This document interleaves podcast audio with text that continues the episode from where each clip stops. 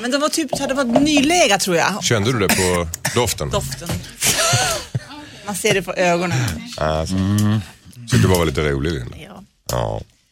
Det passar sig inte Du här. är ute. alltid väldigt rolig. Jag försöker haka på. Där, ja.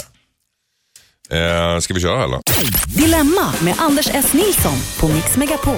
Hej och välkomna till podcastversionen av Dilemma. Här i podden så har vi ju en exklusiv inledning, en VIP-hylla som inte hörs i radion och där vi tänkte prata med ett personligt dilemma från panelen.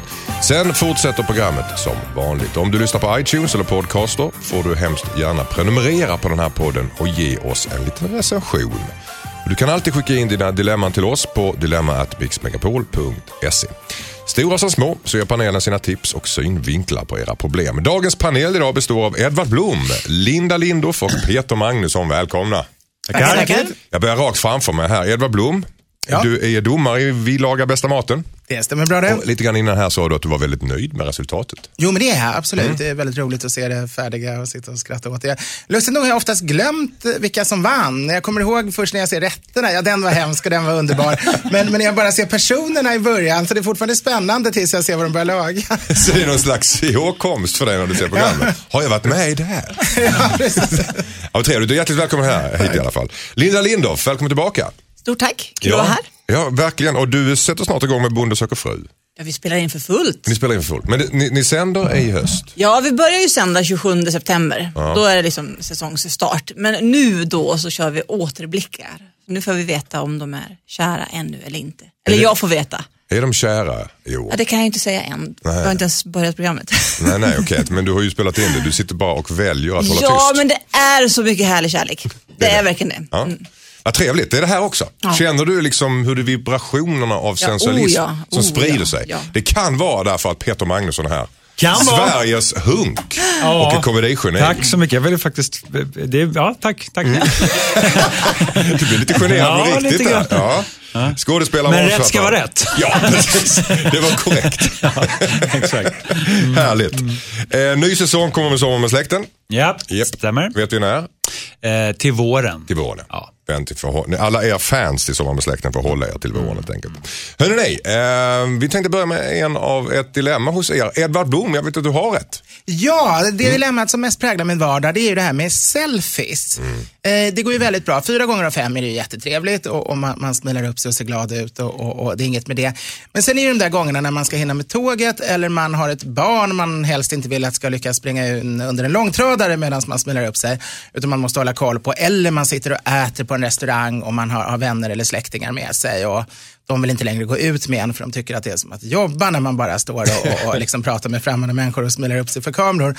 Så ibland måste man ju säga nej och, och då är det ju alltid att det är just alla har ju en son eller dotter som är mitt största fans och de blir ju oerhört bittra då när man säger nej. Och, och frågan är, hur gör man? Hur säger man nej utan att sen ligga på natten och tänka nu berättar de vid kaffet att Edvard inte alls är en trevlig god person utan en elak ogin jäkel och inte ens ett litet foto fick man ta. Eh, för de tänker ju aldrig på att det är många liksom. De tänker ju alltid bara att det, de är de enda och det är deras son är den enda som, som gillar mig och sådär. Hur ska Så- du säga nej? Hur ska jag säga hur stopp? säger man nej på ett sätt så att det inte blir jätteobehagligt och, och värre egentligen? För idag är det så att jag till och med i livsfarliga situationer säger oftast ja bara för att komma undan för att det är ännu jobbigare. Och tar Till ännu längre tid.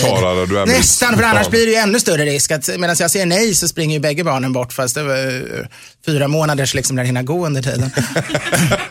ja. Alltså, jag vet inte om Linda och Peter, det känns som att ni kanske varit där också. Ja, b- nej, men jag, mitt tips är att säga så här, eh, nej tack.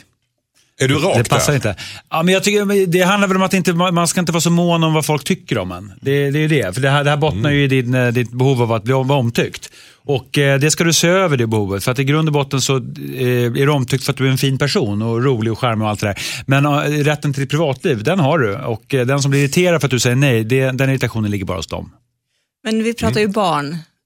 Och Ja, det är sant. Det- Problemet ja, är ju okej. också så Mm, det är här, något att. Mm. om man säger ja till ett barn och sen inte det andra och så ser det barnet, aha, han, han fotade sig med henne men inte med mig. Mm. Var det något fel på mig? Luktade jag illa? Vad var problemet? Varför inte? Det blir ju väldigt, väldigt svårt. Mm. Så i sådana fall måste man nästan vara konsekvent och säga nej till alla. Vet du, jag säger alltid nej. Blixtarna förtär mitt ansikte. Eller att man hittar på och säger jag är allergisk mot selfies. Men det här med att man alltid säger nej till selfies, är det trovärdigt? Jag trodde först att han pratade om riktiga selfies, att han själv stod så här och fotade sig själv pekar nu på flera gånger om dagen. Han pratar om tänkte folk som vill ta kort med honom. Vi kanske ska understryka eller förtydliga att vi pratar om egenskap av ett offentligt ansikte. Nej, men- det, det är ju inte, för alltså du menar ju tillsammans inte med barn. barn, eller Barnen är en del, men de flesta, det kan vara 50-åriga VDR som... Ja, ja. Men de är lätta att säga nej till. Eller också har de barn. De flesta av de här fallen är att de gör det, de vill ta ett foto för att de har ett barn som är stort fan. Ja, men ta ett rambeslut. Skönt att säga Ja, alltid säga rambeslut. nej. Så, så vet man att Eva är ganska otrevlig. Så här. Det, det kan vara ganska skönt att ha det ryktet om sig. Jag hade ett tag rambeslutet att alltid säga nej när jag satt ner på ett middagsbord på en restaurang. Ja. Men, alla, Ja. men sen satt jag och hade så dåligt samvete så det blev ju ingen måltid av det heller. Det, liksom, det gick åt helvete. Det var ingen idé att gå ut på restaurang för det blev så otrevlig stämning. Ja, jag och jag satt bara och, och, och tyckte liksom att eh, Ja, efter, ett tag, efter en timme gick jag dit och sa, ja, men vi tar det där fotot i alla fall. Ja, jag vet, och det då, liksom och inte då, jag- middagen. då blir det så Ja. pinsamt när det inte är aktuellt längre. Och så, nej tack, det är bra. Jo men jag vill verkligen. Ja, jag säger ja alltid. Jag tycker det är jättekul. För att det händer så sällan. Men Linda, du menar att du, du säger också ja? Eller? Jag du, tänker, du kan inte säga fortfarande, nej? jag tänker fortfarande, jag tänker att det får inte vara förenat med fara, det får inte bli orättvist. Mm. Sådana saker tänker man på. Eh, ja, det verkar ju hända dig väldigt, väldigt ofta. Och Mm. då kanske det är bättre att, att du säger nej konsekvent. Så att det inte blir orättvist. Och, Men eh, visst- tråkigt Är för det dig. tvärtom eller tänker jag kommer från och med nu alltid säga ja? Men han sa att det handlar om eh, livsfarliga situationer ibland. Eller att han inte är riktigt, Ja, ja, ja. han, någon håller på att bli överkörd Ja, av en långtradare. Det går ju inte då. Ja, men för, förutom i absoluta, de abs riktigt livsfarliga situationer. Fast det är ju många väldigt stressiga situationer när- när man redan är väldigt sen eller man, man ska med tåg. Eller... När händer det här egentligen? Så fort jag går utanför dörren. Ja. Alltså, det- Ja, ja. Nej, men jag tänker i kombination med, är, du alltid i, i så här potentiell livsfara? Nej, men när jag har barn. Alltså, Ja, när det är barn, när okej. jag har en Mm. två och en halvåring eh, jag som går på en trottoar så skulle jag Ja, säga jag att det är Ja, alltid en potentiell Ja, livsfara. Han har ingen fara, han vet inte än någonting utan han kan kasta sig rakt ut. Edvard, du är ju väldigt mycket Edvard Blom när du går ut. Du har aldrig lekt med tanken att klä ner dig, ta av dig glasögonen, ska vara peruk eller någonting annat. Du är verkligen, där är Edvard Blom. Han ska klä ut sig Det är aldrig någon tvekan. Liksom. Så att du är ju en gående någon slags fyrbåk, va, som folk, magnet som folk dras till. Sätta på dig en Stetsonhatt och kanske någon så här solbriller och Tomtemasken, varför inte? Kör. Michael Jackson. ja, Ja, ja, men jag ska tänka kör på lite med hårdkokstil. Ja, det är det kanske det jag får göra, försöka klä ut mig. Det är, det är svårt bara med den här kroppsformen. Och...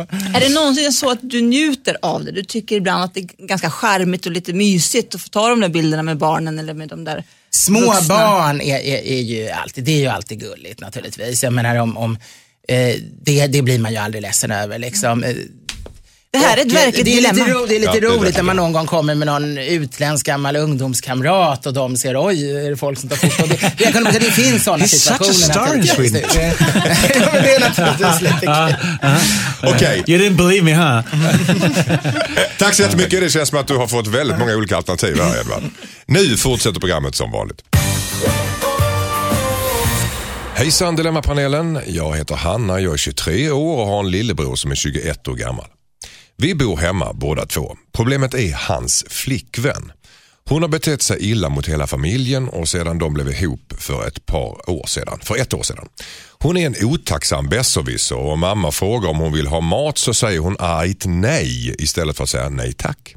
Hon kan säga åt min pappa att vara tyst om han skriker när Sverige gör mål i fotboll och hon kan förklara självklara saker för mig som att knappen med ett stort E i en hiss leder till entréplan. Som om jag föddes igår. Dessutom bråkar hon väldigt mycket med min bror. Det värsta är att om, hon, att om hon stör sig på någon annan i familjen så eldar hon på min bror för att han ska bråka med oss. Ingen i familjen klarar av henne men min bror säger att han älskar henne. Jag tror att min bror bara är kär i kärleken och glad över att ha någon men jag står inte ut. Vad ska jag göra? Undrar Hanna. Vad säger eh, Linda Lind? Ja, alltså, resten av familjen ska ju inte behöva vara ihop med brorsans flickvän. Nej.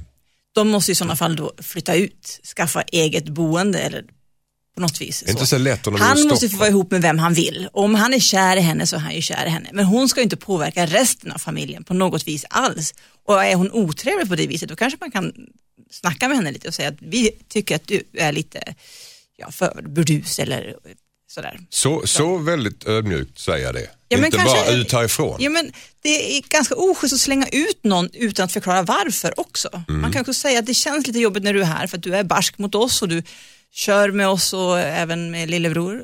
Det tycker vi är jobbigt. Mm. Edvard Blom, vad säger du?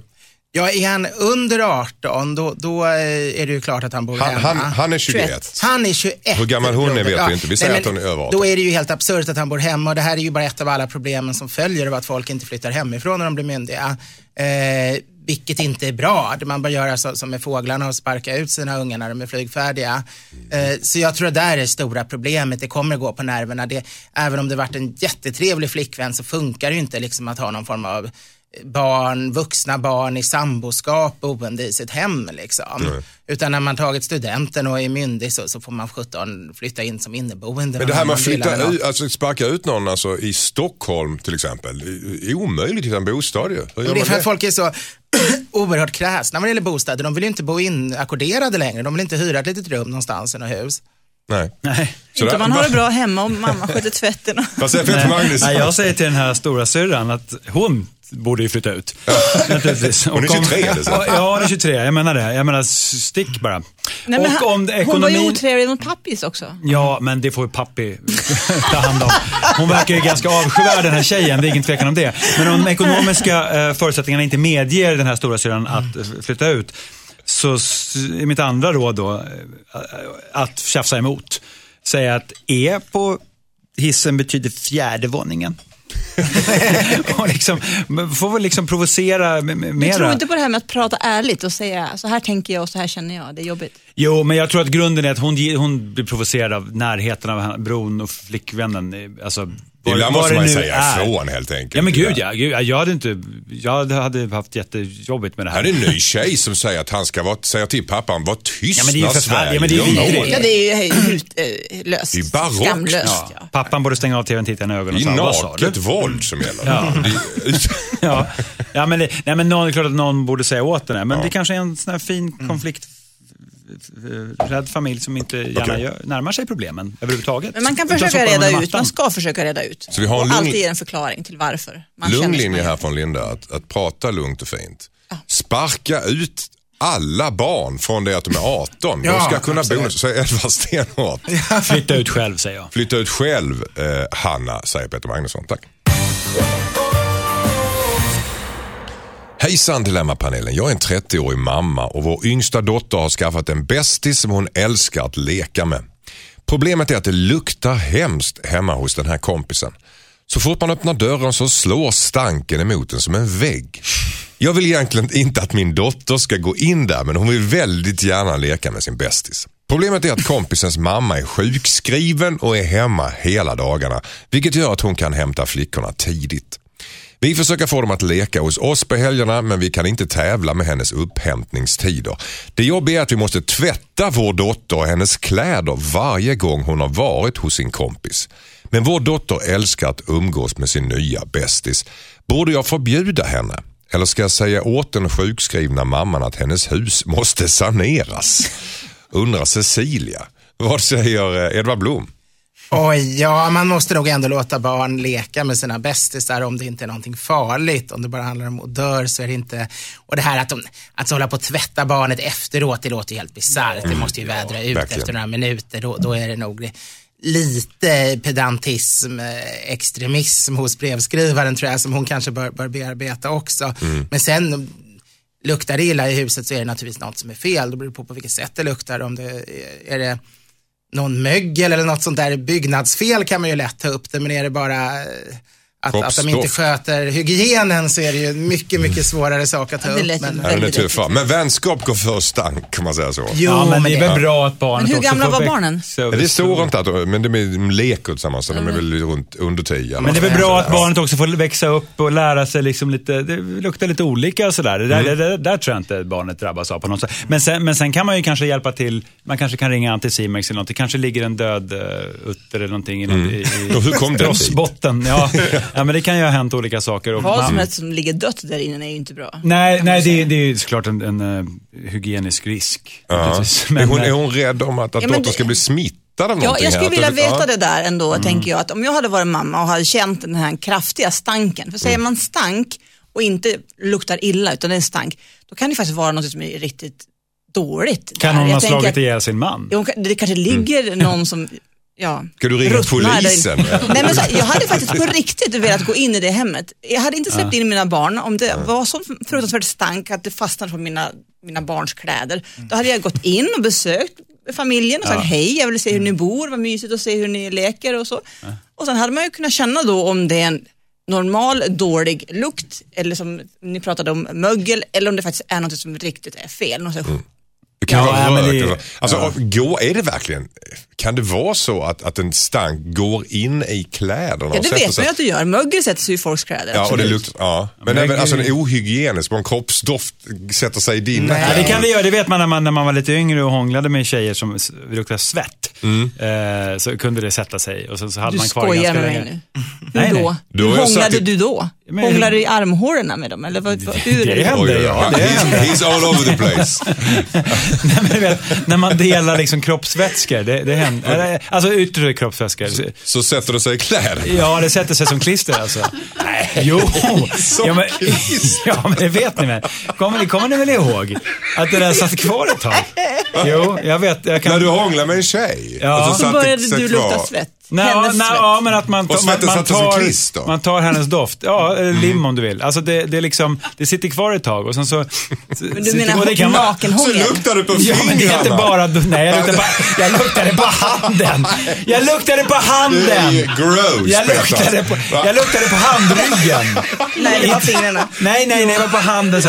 Alltså, sånt där Det är ännu värre. Sånt där, Tänk du den här tjejen som du faktiskt hånglade med när du var Ja, yngre. har vi någon namn på tar henne, nu Hur kanske, gammal- hur gammal var du, Petra? Gud, ja, jag var min kanske svett fa- 15, fastnade på 16. hans kropp. Som Jo, ett, men, det- och det där händer ju fortfarande, fast nu för tiden är folk mycket mer noggranna med hygienen än, än, än, än eh, jag blir mest nyfiken på hur du hånglar. Ja, På ett vanligt sätt bara. Ja, ja. Vanligt sätt, ja. Okej, Edvard, Edvard är tyst och helt chockad här. Vad tycker du? Du får sista ordet faktiskt. Vad ska hon göra? Eh, nej men alltså, jag håller i och för sig helt med dig där. Gå in och titta att allting står rätt. För om, om det är fel på hygienen kan det ju vara någonting som är fel som är farligt för barnet att leka också. Det kanske är då avklippta strömkablar och hål i golvet och allting. Så man bör ju naturligtvis se att hon är trygg i den personen och att det inte är en psykiskt sjuk person hon, hon är hemma hos. Men om det bara är problem med lite lukt så, så tycker jag då, då får man acceptera det. Tack så mycket. Hej Dilemmapanelen, jag heter Elma. Jag får ångest av att umgås med mina föräldrar. De är skilda idag och jag har knappt träffat dem sedan jag flyttade hemifrån för sju år sedan. Det jobbiga är att min pappa fortfarande bjuder in mig på storhelger och kommer med förslag om att ses. Jag tackar alltid artigt nej. Det är bara stelt och obekvämt när vi ses. Min pappa har väldigt kort stubin och kan bli förbannad över småsaker och ryta till. Jag blir alltid väldigt rädd när han blir arg, även om jag vet att han aldrig skulle skada någon. Men varje gång jag tackar nej får jag dåligt samvete och känner mig egoistisk som inte vill offra mig för att umgås med honom. Men om jag går med på att träffa pappa är jag säker på att han kommer att vilja umgås mer. Jag har det bra idag med mina vänner och är fri från den ångest jag upplevde när jag umgicks med min familj. Jag har egentligen ingen lust att känna så igen. Borde jag ändå försöka träffa min pappa för att bättra på mitt samvete eller ska jag fortsätta avböja för att slippa min ångest? Undrar Elma. Vad säger Edvard Blom? Ja, normalt, normaltillståndet skulle jag vilja säga är att man faktiskt är skyldig att träffa sina föräldrar. Eh, inte hela tiden och inte på alla sätt och inte just till storhelger. Men man har en skyldighet om, om man inte har utsatts för övergrepp eller rent psykisk terror, om det inte finns någonting riktigt hemskt underliggande som verkligen motiverar ångest. Men, men om det bara är att man har besvärliga föräldrar skulle jag ändå säga att eh, man är skyldig att träffas ibland. Men då kanske man själv ska sitta ner och fundera på Varför är man skyldig att träffa sina föräldrar? Ja, för att de med ens dagars upphov, de har ändå eh, uppfostrat en och gett all tid och man har ett släktskap. Men det var ju deras beslut. Du har aldrig bett dem att få bli född. Nej, men jag skulle ändå säga att släktband är, är så pass viktiga. Så det, att bara låta sina gamla föräldrar torka bort någonstans och, och, och bryta, det, det tycker jag att det är helt omoraliskt om, om man inte har väldigt, alltså om det inte finns just sådana här skäl att, att man Men ångest, någonting ångest är ett starkt ord, Linda Lindorff. Ja, jag håller med. Jag undrar ju varför hon känner ångest inför att träffa sina föräldrar. Det känns som att det har hänt någonting, att hon har mått dåligt i deras sällskap. Och då ska hon ju inte såklart vara med dem så mycket. Men jag håller lite med Edvard också i det fallet att jag tycker att man är skyldig sin familj och sina föräldrar en, Det där är intressant att man är Någonting- skyldig sina föräldrar. Nej men inte, Ja. inte skyldig, skyldig är fel ord, men jag tycker ändå att man kan, man kan visa respekt Mm. och man kan eh, välja sina stunder när man faktiskt lyssnar och visar dem att sin, sin kärlek, om man har kärlek. Men man behöver inte hänga med dem, man behöver inte vara med dem hela tiden eller ens ofta. Hon man vill inte träffa... Emma, jag Emma tror vill att- inte... Vad säger Peter? Jag, jag tror så här, skyldig, man, eh, om, om det är så att någon inte får träffa sina föräldrar så beror det förmodligen på någonting. Och, Ja, ångest är som sagt starkt. Ja, och jag tror att det är föräldrarnas hur ska jag uttrycka det? Det är ändå föräldrarnas ansvar på något sätt att skapa en relation som gör att man vill umgås med dem. Om man inte vill det, om ett barn inte vill det så är det förmodligen beroende på en förälders tillkortakommanden på något sätt. Antingen något allvarligt eller mindre allvarligt. Men någonting har nog hänt. Så att min rekommendation till Ella, Elma, eh, Mm. Elma, mm. Elma det, det skulle vara att, liksom, återigen som du brukar säga, Linda, prata. Prata. Ja. Nej, men prata med dem och säga så här, jag känner att jag tycker att det är lite jobbigt för att ditt hetsiga humör tycker jag är, vill jag inte vara nära. Jag tycker inte det är något kul. Hon blir ju rädd när han blir arg. Ja, hon blir till och med rädd. Och mamman nämner hon inte ens. Nej, de var ju skilda vad jag förstår. Var skyldig idag, så Men- det är bara pappan pratar om. Ja, men om pappan då är så, om han har ett hetsigt humör, det verkar ju asjobbigt. Eh, det, det får ju han ta tag i. Och om det är så hetsigt och han är så jobbig så hon blir rädd, då förstår jag att hon inte vill vara där. Hon har Så en att slags konflikträdsla också gentemot pappa. För våga, våga, måste ju säga nej känner hon. Ja, det är inte Artigt helt alltså. ovanligt. Artigt alltså. Det kanske är bättre att träffas på någon offentlig lokal, att de äter en, en ihop med storhelgerna, de äter en, en eh, julmiddag på, på någon restaurang på annandag jul eller liknande.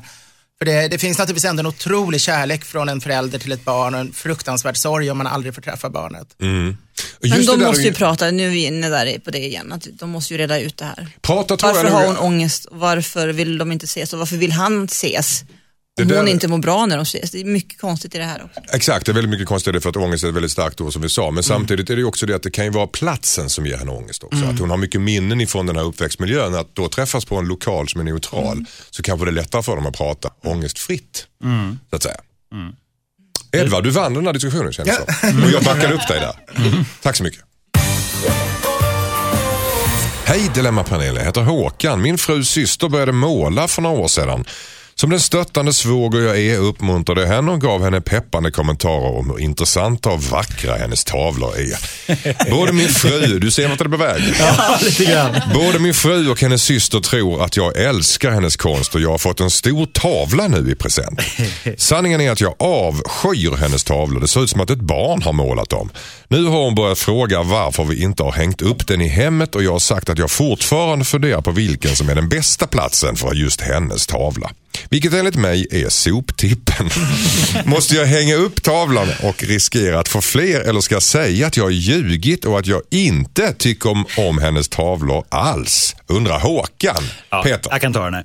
Eh, Nej, men du ska självklart inte hänga upp den, för det vore ju liksom att eh, be- bedra dig själv. Ett sätt är ju att hänga upp den i källan, men det kan ju ses lite skymfande. Men jag skulle nog, alltså det är också konstigt och självupptaget av henne att fråga varför du inte har hängt upp den. Det låter ju som... Nej, det skulle jag också ha frågat. Ja, men han skulle har ju det? Ja, peppat- absolut. Ja, och han har peppat henne. Han har sagt att han Ja. älskar Jaha. hennes Varför har du konst. inte hängt upp? Hade du? Ja. Oj då. Men alltså, mm, jag vet inte hur mycket han har underblåst den här, Mm. det här hos henne. Men jag, jag själv, jag gav en tavla jag gav en tavla till eh, eh, David Hellenius och René Nyberg en gång faktiskt. Mm. På ett foto som jag hade tagit själv på, på en säl som jag var väldigt stolt över. Den hängde de inte upp. Det frågade jag dem i flera år. Mm. Jag förstod att de inte var så intresserade. Och vet du vad? Jag tycker det är okej. Men du frågade i alla fall. Jag, jag, Ja, du frågade. Jag frågade. Betyder det mycket för dig? Nej, inte alls. Nej, inte alls. nej. Nej, men, men gud, verkligen inte. Alltså, jag skulle det var därför du gav bort den. Nej, nej men jag, jag, har, en kopia, jag, har, ja, men jag, jag har en samma kopia. Den, jag har hängt upp den. Jag, den är jättefin. jättefin. Varför du tog kort på just säl och ramade in det, det, Ja, det ja. så lång programtid har vi inte tror jag. hade, jag hade en period när jag fotade mycket säl, kort sagt. Men poängen är, du kan ju inte ge bort något och, om man är liksom en glad amatör som jag är. Jag är en ganska, ganska medioker fotograf. Alltså, och kräva att den ska hängas upp. Men lugn, lugn, lugn, det var inte dilemmat. Han har ju uppmuntrat henne i alla år. Ja, men det gör man ja, och gett henne år. så mycket komplimanger och sagt hur vackert och fint det är. Han får städa upp det- Ja, men sig. ta det är ju Charlotte två- Tanväg, då får han säga vet du vad, de är jättefina, men jag tycker inte riktigt det passar här med färgerna. Det, det är ju två problem med det hela. Dels finns det ju en grundläggande etikettregler att ge aldrig bort någonting som ska hängas upp eller stå framme synligt. Det är oförskämt. Det är, om du inte själv är en, en etablerad konstnär, för då blir folk glada. Men är du inte etablerad konstnär, ge inte bort något. Du ska inte välja hur andra ska inreda sitt hem. Så du ska undvika allting som hänger på väggar eller tar stor plats eller är en del av inredningen. Det andra är att du ska inte ljuga Eh, och det har ju han gjort. Små lätta vita lögner är väl positivt men han har tagit i alldeles för mycket. Mm. Och, och att ljuga så mycket bara för att vara vänlig, det är, eller om han till och med tyckte det var roligt, han har gjort det av ironiska grunder. Man blir ju undra varför han stöttar henne så mycket. Eh, Men det är naturligtvis bra att hon får en hobby och så. Men, Ja, men han, jag- han borde jag- inte ljugit så kraftigt och nu får han lite Nej. grann stå sitt kast skulle jag säga. Kast så nu får han ha lov att sätta upp den och Men och jag så lär skulle han sig nog att blåsa inte... på, om jag hade någon kompis som började måla och det såg fjävligt ut, så tycker man liksom att det är så kul att någon börjar måla. Mm. Så då liksom, så tänker man att du förstår ju att jag överdriver lite Nej, där. för lyssna här. Om nej. du hade sagt till mig Ja. hur vackert jag målar och Det hur jag fint sagt. det är, då hade jag blivit så glad och så hade Ja. jag gett dig den här tavlan. Då hade jag hängt upp den. Ja, bra. Då, då hade jag hängt upp den. Vad säger Linda här då? Har hon ingen självinsikt och ser hon inte själv att det inte ser snyggt ut?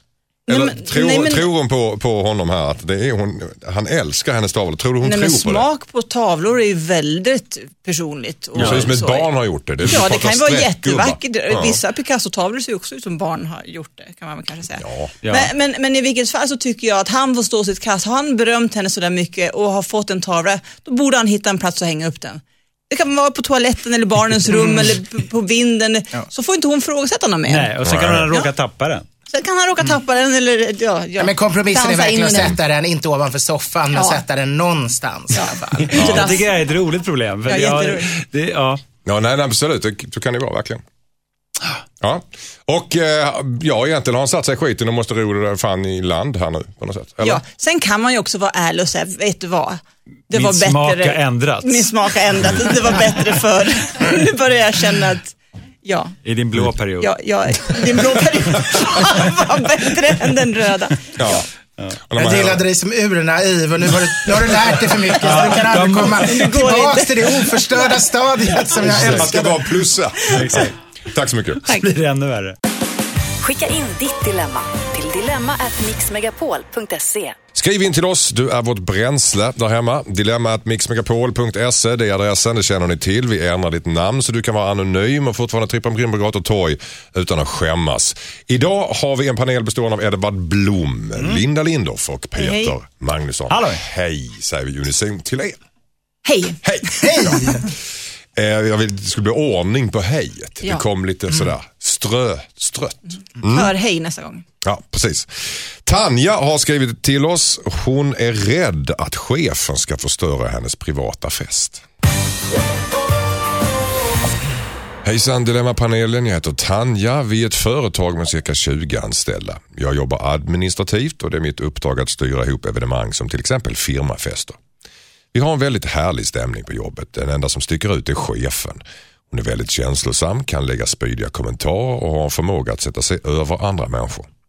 Hon kunde inte vara med på senaste sommarfesten och det var den bästa festen vi någonsin har haft. Vilket gör att flera av oss har pratat om att styra upp en fest nu i höst utan vår chef. Vi kommer alltså inte använda företagspengar men det är fortfarande vi i personalen som kommer ha en fest tillsammans och det är jag som planerar den.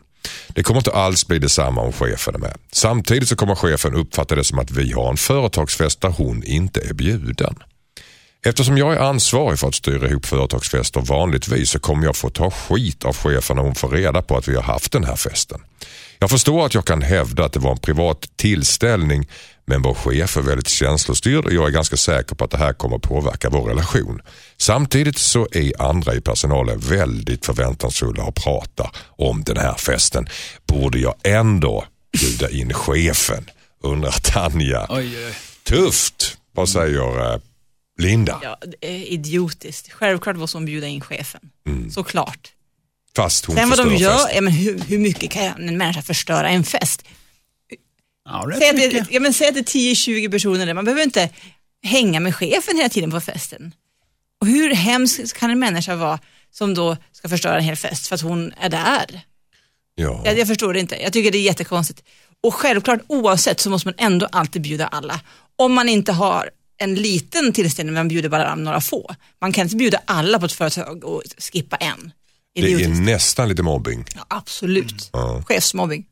Vad säger Peter Magnusson? Nej, men jag kan inte säga det bättre än Linda. Det är precis så. Man måste göra det. Du kan inte bjuda, lämna en utanför. Måste man verkligen Det-? Ja, Hon, Ja, det måste man det faktiskt. hon Alltså, förstör när- när ju festen. är- Vad säger Edvard? När det bara är en ände, men man måste skilja på en företagsfest och där är alla med och privata fester och, och där kan man ju göra hur man vill. Men, men bjuder man samtliga från ett företag utom en och inte bjuder andra människor, då är det ändå en företagsfest även om det sker i andra lokaler än, än jobbets.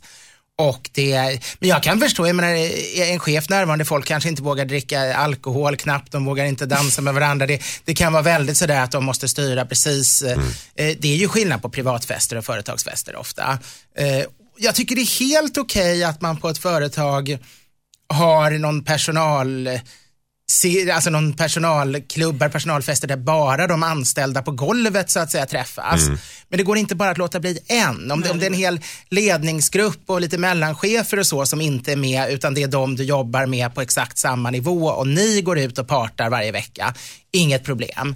Men, men att bjuda alla utom en, då, då blir det faktiskt väldigt Men jag har en idé. Finns- Jag har en idé. Ja. Mm.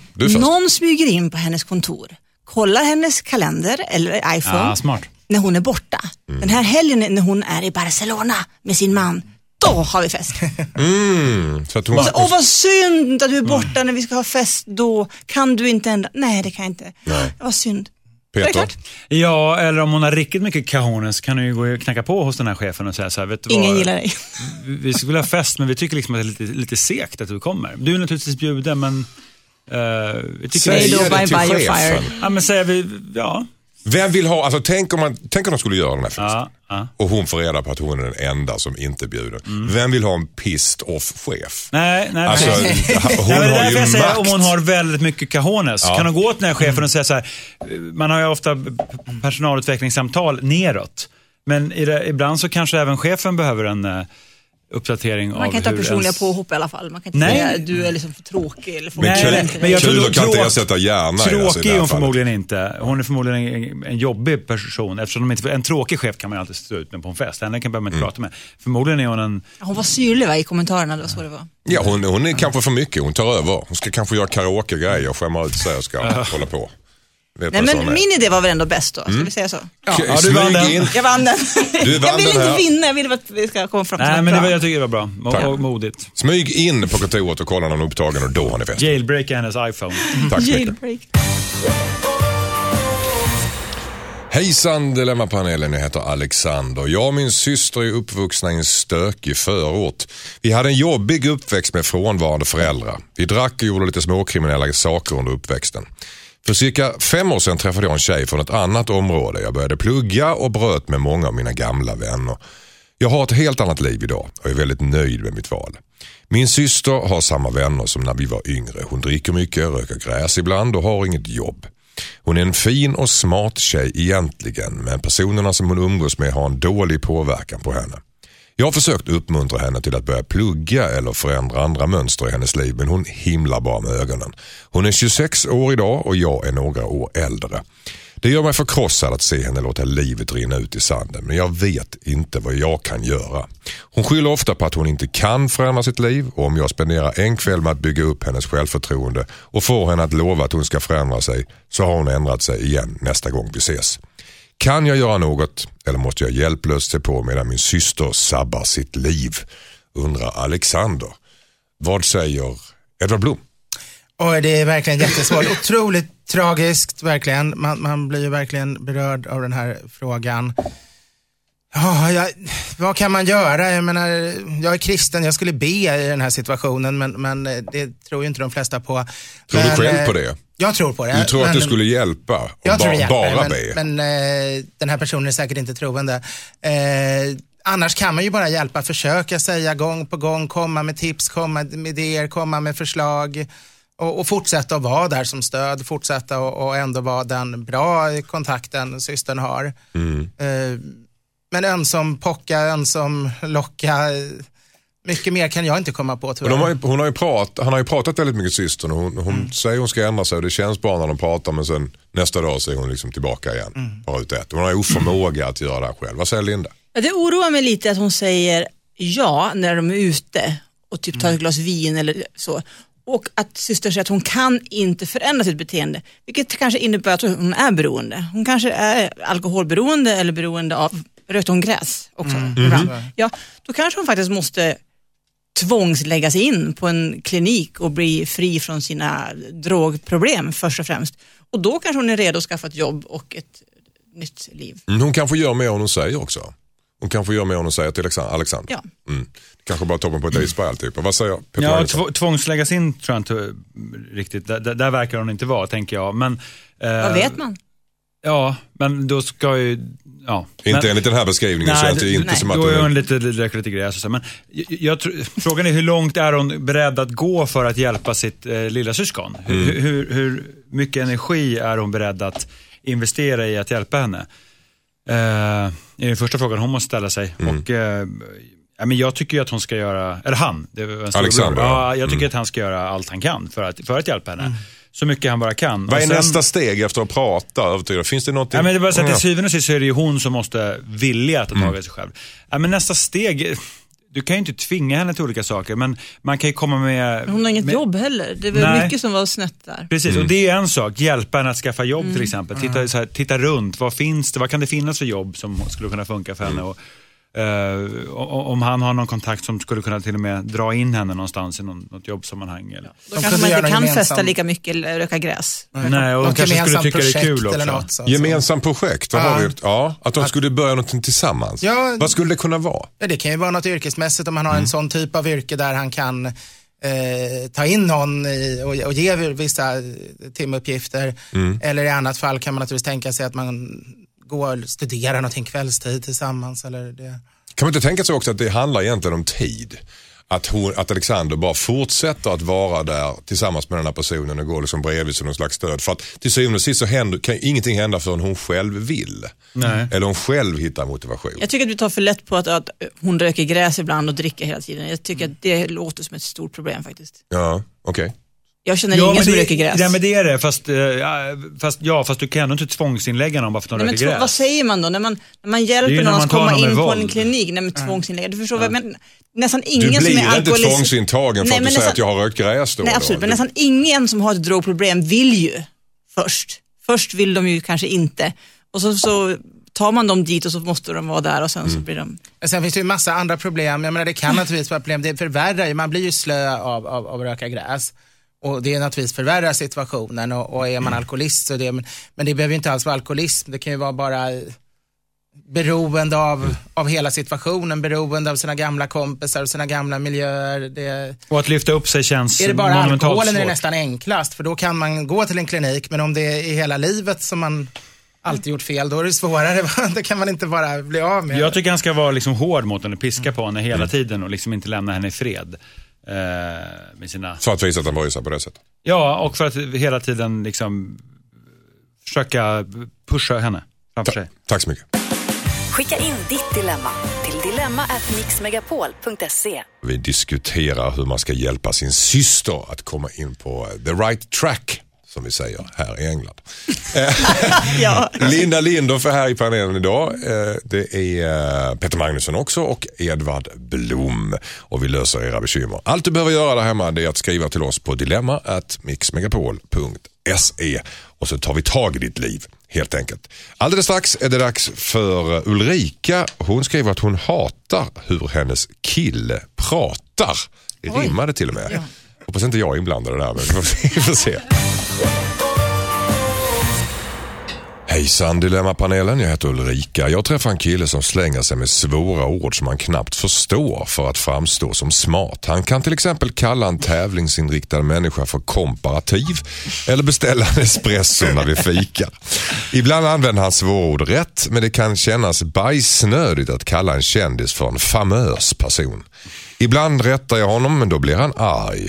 Jag förstår att det inte är så härligt att hänga med någon som märker ord men jag blir provocerad av att han försöker använda ord han inte behärskar för att framstå som smart. Det här händer mest när vi är med andra människor.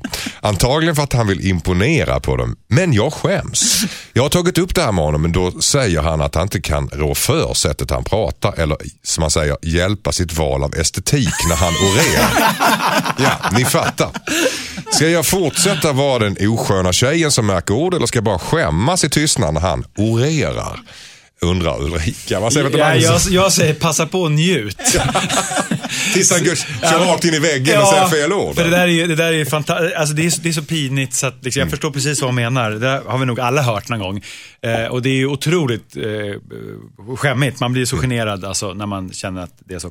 så att, men, Varför men, gör han det? Är det för att framstå så smart? Ja, men folk försöker väl briljera på olika sätt. Mm. Alla har vi våra. men han, jag gissar att han är ung. Jag gissar att han är 19, 20, när- när man precis har lärt sig lite nya ord och sådär. Så, Mm så- sådär. Jag, jag var, Efter eh, gymnasiet. Ja, kanske till och med googlar upp något svårt ord Mm. under bordet. Sådär. Men, men eh, jag vet inte, men, men gissningsvis. Eh, det är ju, Han kan ju framstå som väldigt esoterisk annars. ja, eh, eller eskapistisk. Eskapistisk kanske, ja. Vad säger Edvard Blom? Ja, vad ska hon göra? Alltså jag tycker, om, om, om orden hade varit riktiga, då tycker jag bara det är charmigt. Jag tycker det är ganska roligt med, det kommer någon sotare eller där och slänger sig med, med, med ord som känns helt felplacerade, men ändå stämmer. Men det är liksom det här till, till gjorda att man tar till ord från en högre stilnivå för, för enkla vardagliga saker. Jag tycker bara det är kul och charmigt, vare sig man är akademiker eller inte akademiker. Men när man inte träffar rätt, om, om varannat ord han använder som är svårt är, är uppenbart fel, då är det ju otroligt penibelt. Alltså det, det finns ingenting Penibelt. mer- Men när du säger pinsamt. så känner jag att du behärskar det ordet. För det ligger i dig. Men om du kommer in en sota och säger vilken kongenial stämning här inne till exempel. Det känns som att han har googlat ordet precis innan. Varför skulle det kännas så? Han kan ha ett jättefint vokabulär. Många man kan- hantverkare det är hantverkare ett har lite den där Man kan, man höra folk, man kan höra om folk har googlat fram ett ord tycker jag. Det finns ett flow när du säger penibel. Men, men så länge det stämmer, så länge de har rätt, så länge de inte säger fel någonsin så tycker jag inte det gör något om de har suttit med ordboken hemma och, och lagt sig till med en del, del udda ord, för det är bara kul. Men om det inte stämmer, det funkar inte, då är det Ja, men det är fruktansvärt. folk som poserar, det är det som... Ja, Ja men ändå så här, är det inte lite roligt att någon anstränger sig för att använda vårt vackra Mm. svenska språk?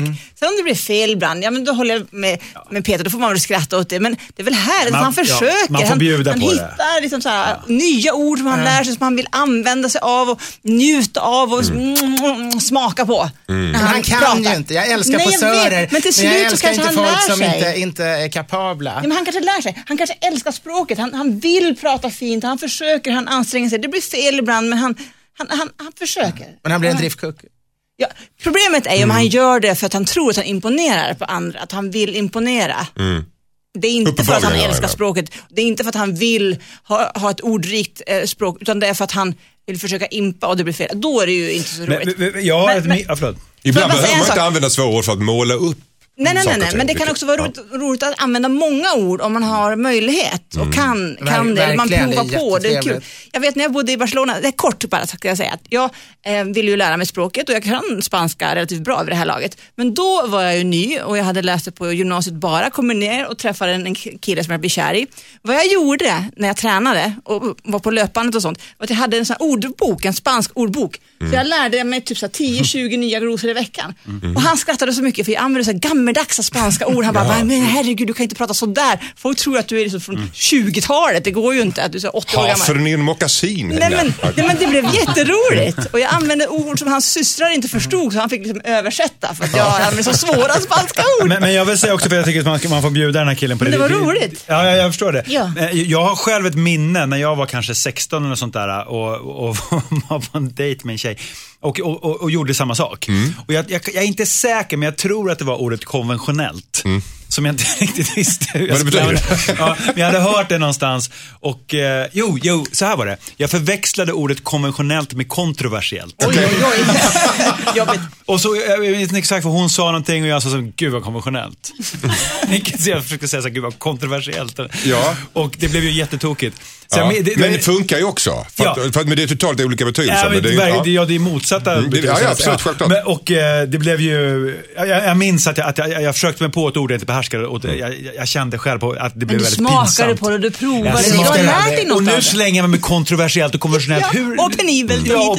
Ja. För att du har lärt dig det. Jag har lärt mig. Jag är Så man kan se lite grann att han letar, han försöker förkovra sig helt enkelt. Ja. Var det ett svårt Ja. ord? ja. Men, Men det är, väl roligt övergående. med Det är ordrikedom. Hellre försöka utveckla sitt språk än att dra ner på det. Och Jag håller med. okej. Det ligger mycket Det kanske är svenskt att vi ska döma ut det, att någon försöker förhäva sig så fort någon använder någonting som ligger liksom Ja, lite över. jantelagen. Ja, Låt lite. folk prova på. Utveckla språket. Ja, Tack så mycket. Hej Dilemmapanelen, jag är sambo med en man och vi är båda 30-årsåldern. Vi har det bra och går i tankarna om att skaffa familj. Men det är en sak som oroar mig. När vi har middagsbjudningar dricker min sambo så kopiöst mycket mer än andra. Han blir väldigt pratsam, högljudd och kärvänlig. Han kan dricka fem glas vin när alla andra dricker två. Jag tycker det är lite pinsamt att ha tagit upp det här med honom. Då säger han saker som “det är väl ingen fara, jag vill bara ha lite kul” och “det är ju otrevligt att bara sitta och smutta”. Han, han vill liksom fästa till det varje gång och det passar inte alltid. Jag börjar dra mig för att gå på middagar med honom eftersom jag skäms när han fyllnar till. Han är jättefin på alla sätt men jag drar mig för att umgås med andra och jag är rädd för att vi knappt kommer ha något socialt liv om vi skaffar barn i framtiden. Hur ska jag få honom att sluta? Undrar Mikaela. Vinsvampen är alltså Mikaelas sambo. Peter Magnusson. Alltså, har han, om man inte har alkoholproblem man kan ju också vända på det och säga varför dricker de andra bara två? Det verkar ju vara en tråkig parmiddag. Eh, jag tycker inte det låter så farligt. Eh, men alltså om man... Kan inte de andra börja dricka tre och en halv och så Jo. kan de mötas på hälften? Men jag vet inte vad, riktigt hur man gör på en parmiddag. Jag har inte varit på så många. Eh, Men två, tre, fyra glas vin kan man väl få i sig på en parmiddag. Det handlar inte om mängden, det handlar om att han är före alla andra och dricker mycket, mycket mer hela tiden. Ja, men det handlar ju om att de andra är Det är fel. obalans. De andra Ja. dricker för lite. Alltså, är dricker för lite. dö- Dödstråkiga Ja, men alltså, för, nej, men, är- ärligt talat, Ja, det måste vara helt om jag, outhärdligt är, för om jag är på en parmiddag som håller på en hel kväll och de andra dricker två glas vin, det låter ju inte som en världens Men festligaste jag tror inte det var det de menade. De menar att när, Parmiddag när, per definition inte så här, festligt. när du har druckit två glas Mm. vin, då har Edvard druckit fem. När du har druckit fyra, då har han druckit tio. Det fortsätter så. Ah. Han är hela tiden så mycket före. Ja, men så är det verkligen. Ja, men det är inte så att de andra... Edvard, okej Linda. ja, men det är inte, det är inte så Hoppas det att inte de är Gunilla som andra... skrivit det här. Ja men det beror på, vet du vad? Nej, För jag har nej, varit men- i sammanhang där det har varit så att jag alltid druckit fem. Men, de andra dricker två. Ja, för, att det, för att det är personer som, som dricker två glas vin på en hel kväll. Och det är väl fine, men, men det är så jobbar inte jag. Nej, men frågan är, blir du jätteonykter och de andra är halvnyktra? ja, ja, men rätt Då är det ju jobbigt det- kanske. det har ju förstås hänt, så men- obalans. Men det kan vara till och med provocerande för även om man inte blir jätteonykter utan kan vara vanligt trevlig, lite pratsam precis som vanligt. Så är det lite provocerande att han ligger just före. Ja, men han Det var också kärvänlig. Sluta räkna Ja, är det, Och han neg- var ju blir det också- negativt att bli kärvänlig? Ja, det beror på hur han gör när han är kärvänlig. Hur gör Ja. du? Eller hur gör men- du? Han är. Alltså han kanske liksom, du vet, börjar mot sin- kladda lite kanske, eller Ja, men då skulle man kanske mysmysa, eller... Ja, men jag tycker det låter, ja, precis, jag tycker också det är kärvänligt. Det låter inte som han, han blir glad och kul. Han verkar ju. Kramig kanske, lite såhär kramig, gosig. Ja, men det, kan, ja, det vet jag inte om det är det. Men jag tänker, men hur... ja, men då, fast, ja, då är det ju fulla... Fast va? Nu Snart kommer du börja säga att han begår övergrepp också. Det gör han säkert Ja, nej, nej, nej, men jag tänker, hon, hon, det kan ju också vara så, det här är bara från varifrån man tittar, liksom. vilken sida av glaset. alltså, Är det halvfullt, eller? Är hon lite stram och kontrollerad och, och, och, och vill ha ett förhållande och en relation och, ett socialt sammanhang där man sitter lite artigt och nickar och pratar om eh, hur mycket man har klippt gräsmattan och sådär. Då ska man göra slut menar du? Nej, då, då, nej, det vet jag inte. Men, men då, då, de kanske är väldigt olika som typer. Och då, om hon ska sitta och irritera sig på hans personlighet. Eh, Han kanske vill att hon ska släppa kanske, loss Då lite kanske grann. det är fel. Ja, där håller jag med. Och de måste träffa hans typ av inte. vänner ibland. Edvard också. Blom, vad tycker du om det här? Jo, de måste träffa hans typ av vänner också Mm. ibland. En sak att de ibland har de här stela parmiddagarna där man inte får dricka någonting och han måste Kryddan, känna sig fel. pettan. Men då måste det vara okej att, att varannan gång är det istället är de i sammanhang där man faktiskt dricker ett par glas vin till förrätten och sen en flaska till varmrätten och sen är det granderar under kvällen. Liksom. Och en låda till efterrätten. Eh, Om man som sagt inte har uppenbara alkoholproblem, då, då är det något helt ja. annat. Nej men precis, om det är så, om man, är liksom, han, har- han har en alkoholistsida, men då är det någonting helt annat. Men om vi nu förutsätter att det inte är så, men han har ett annat eh, behov. Är Ja, det så, jag har är det en så att Mikaela ska bara. tänka att de kanske är, han har tråkigt på deras parmiddag? Det är klart han har. Ja, gud alltså. Linda, vad säger du? Det som är lite konstigt är att han inte bryr sig alls om vad hon tycker. För om man är kär i någon, då kan man åtminstone kanske försöka att varannan gång vara lite mer som hon vill och varannan gång vara mer som han vill. Då. Att man hittar någon slags kompromiss. För Men att skita fullständigt i vad hon säger och bara festa loss och bli kärvänlig och allt det där, då kanske det är så att han har ett litet alkoholproblem. Men han kanske hade velat vilja dricka tio glas och redan halverat för det. Han har handbromsen han hade igen, velat så. hångla loss med de andra damerna också. Ja, visst, varför Kanske inte? med de andra herrarna. Han bromsar i uppförsbacken. Han sitter och smackar med läpparna och waiting for more. Ja, låt oss träffa den där killen. Ja, Okej. Ja, intressant. Edvard Blom kokar av ilska i alla fall. Eh, tack så mycket. Skicka in ditt dilemma till dilemma@mixmegapol.se. Peter Magnusson, tack för att du kom hit idag. Ja, tack för att jag fick komma. Eh, Linda Lindorff, tack så jättemycket för att du kom hit. Stort tack. Tack så mycket Edvard Blom. Det var väldigt trevligt. Har du lugnat ner dig nu efter vindrickandet? Eller, eller förlåt, vindiskussionen. Han ska hem och ta en vinlunch nu. Just det. Maila in också dina dilemman till dilemma@mixmegapol.se. Kom ihåg att vi byter ut ditt namn så att du kan vara anonym. Nästa helg då är vi tillbaka igen med nya dilemman och då har vi Lotta Lundgren, Farao Groth och Jakob Ökvist i panelen. Vi säger hej då! Hej då!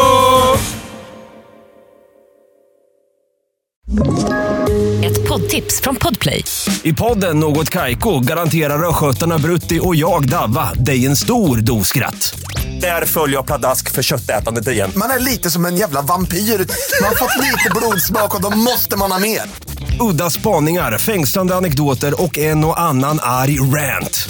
Jag måste ha mitt kaffe på morgonen för annars är jag ingen trevlig människa. Då är du ingen trevlig människa, punkt. Något Kaiko, hör du på Podplay. Därför arkadeinerna.